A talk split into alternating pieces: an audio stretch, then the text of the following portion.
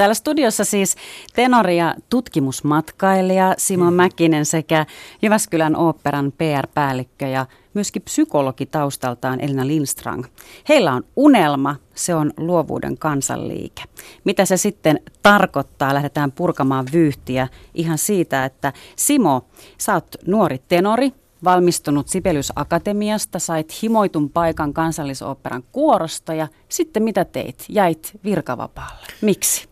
No kyllä se oli pitkälti, pitkälti siitä kiinni, että koin, että, tota, että on aika vielä, vielä kehittää itteensä paljon eteenpäin ja, ja tehdä sellaisia asioita, mitä, mitä ei ehkä sitten sen kuorotyön puitteissa ja ohessa pääse tekemään. Ja, ja muun muassa tämä Don Giovanni nyt oli yksi näistä tämmöisistä tunnelmista, että päästä tekemään tämä. Ja siihen tarvittiin virkavapaata. Mm-hmm. No entäs Elina, sä oot tosiaan Jyväskylän oopperan PR-päällikkö ja niin kuin mainittu myöskin psykologi.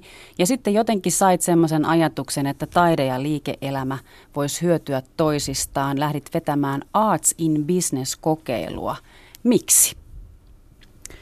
Ehkä, ehkä se miksi on, on sen takia, että, että tota, mä itse huomasin tällaisen tarpeen siihen, että mä mun oma tausta on sekä liike-elämässä että taidepuolella – niin mä aloin miettiä sitä, että, että miksi nämä on niin kaukana toisistaan ja huomaan, että työelämä kaipaa luovuutta. Puhutaan monella tavalla uusista, uusien ideoiden tarpeista ja johtamisen haasteista ja niin edelleen. Toisaalta taidepuolella ihmiset miettii, että mitä, mitäs me nyt oikeastaan tehtäisiin. Sitä kalenterissa on aika paljon tyhjää ja meillä on aika paljon tätä osaamista, että mitäs nyt. Niin, niin mä rupesin miettimään, miten näistä voisi, voisi yhdistää ja juttelin tästä ideasta Jyväskylän Sinfonian internetille Emma Anttilalle, joka on myös meidän oopperan hallituksessa ja Emmahan innostui ihan valtavasti ideasta, että joo, nyt lähdetään jotain tekemään tähän. Ja, ja sitten Jyväskylän Sinfonian ylikapellimestari ja Jyväskylän operan kapellimestari Ville Matvejev, kun hänen kanssaan juttelin, hän sanoi heti, että Simo Mäkinen on oikea mies tähän hommaan.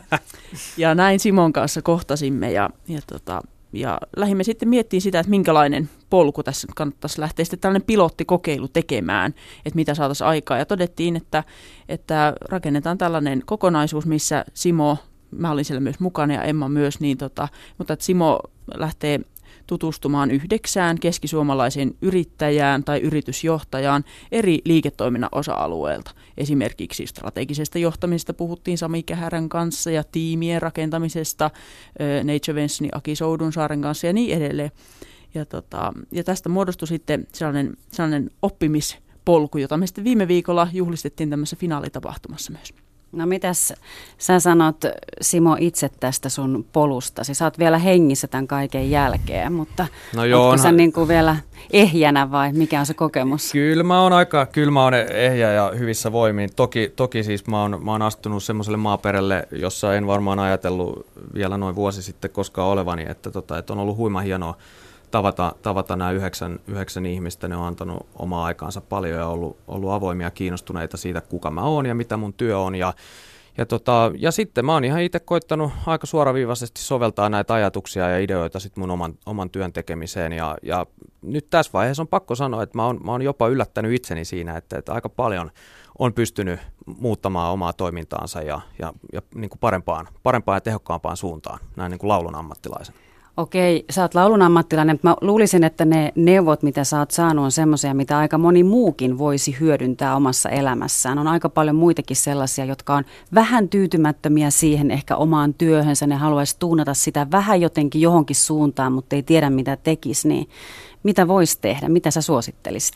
No, yksi semmoinen aika, aika niin kuin kantava teema on ollut jotenkin tämmöiset niin kuin, jotenkin tämmöinen niin kuin hyvän tiimin löytäminen ja rakentaminen. Et, et mä, oon, mä oon tietysti, niin kuin me monesti joudutaan ehkä semmoiseen työympäristöön, joka ei välttämättä niin kuin tue, tue meidän toimintaa ja luovuutta parha, parhaalla mahdollisella tavalla, mutta että, että mä oon myös itse tajunnut, että, että, että siihen voi ehkä oikeasti itse myös vaikuttaa ja, ja todella niin kuin konkreettisella toiminnalla koittaa viedä asioita siihen suuntaan, että se sun niin kuin joukko siinä sun ympärillä tukisikin sitä sun niin kuin ydintoimintaa.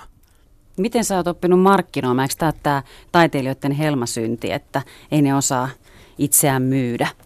On, joo. Ky- kyllä, se, kyllä se valitettavasti aika monesti on, ja meillä on niin kuin, niin kuin me kaikki taiteilijat ehkä näin rajusti yleistäen, ehkä hieman koetaan, just podetaan niin kuin huonoa omaa tuntoa siitä, siitä markkinoinnista, mutta että, että jotenkin mun mielestä Anttilan Emma jotenkin hienosti kiteytti, että itse asiassa kysehän ei ole siitä, että, että minä jotenkin olen tyrkyttämässä itseäni tai omaa, omaa tuotettani, vaan siitä, että, että mä saatan olla itse asiassa ratkaisu johonkin ongelmaan, joka sillä hetkellä vallitsee vaikka jonkun orkesterin solistikiinnityksessä tai tämmöisessä vastaavassa.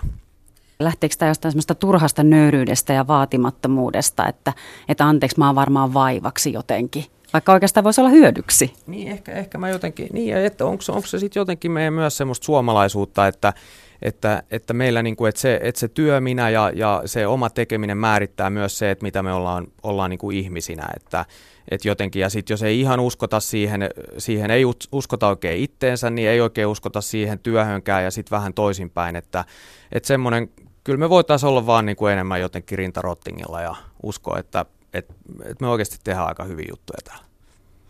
Kuulostaa siltä, että siinä on aika paljon asenteista kysymys. Mitä sä sanoisit Elina, onko se asennejuttu, onko se tiedon puutetta, ajan puutetta, rahan puutetta? Sitähän me aina syytetään resursseja.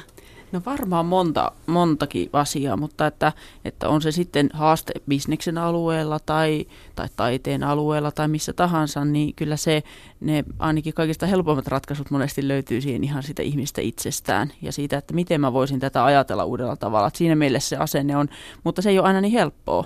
Että kyllähän siihen sitten tarvitaan työkaluja, mitä Simokin on tässä matkan varrella saanut monenlaisia, olen näin ymmärtänyt, tuossa se nyökyttelee vieressä. Kyllä.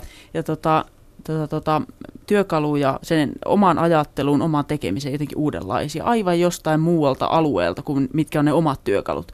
Ja sitten verkosto, että kun oppii tuntemaan aivan erilaisia ihmisiä, että kun tapaa ihmisiä, jotka ajattelevat täysin eri tavalla kuin minä itse, niin jopa alkaa sitä luovuutta löytyä itseltäkin.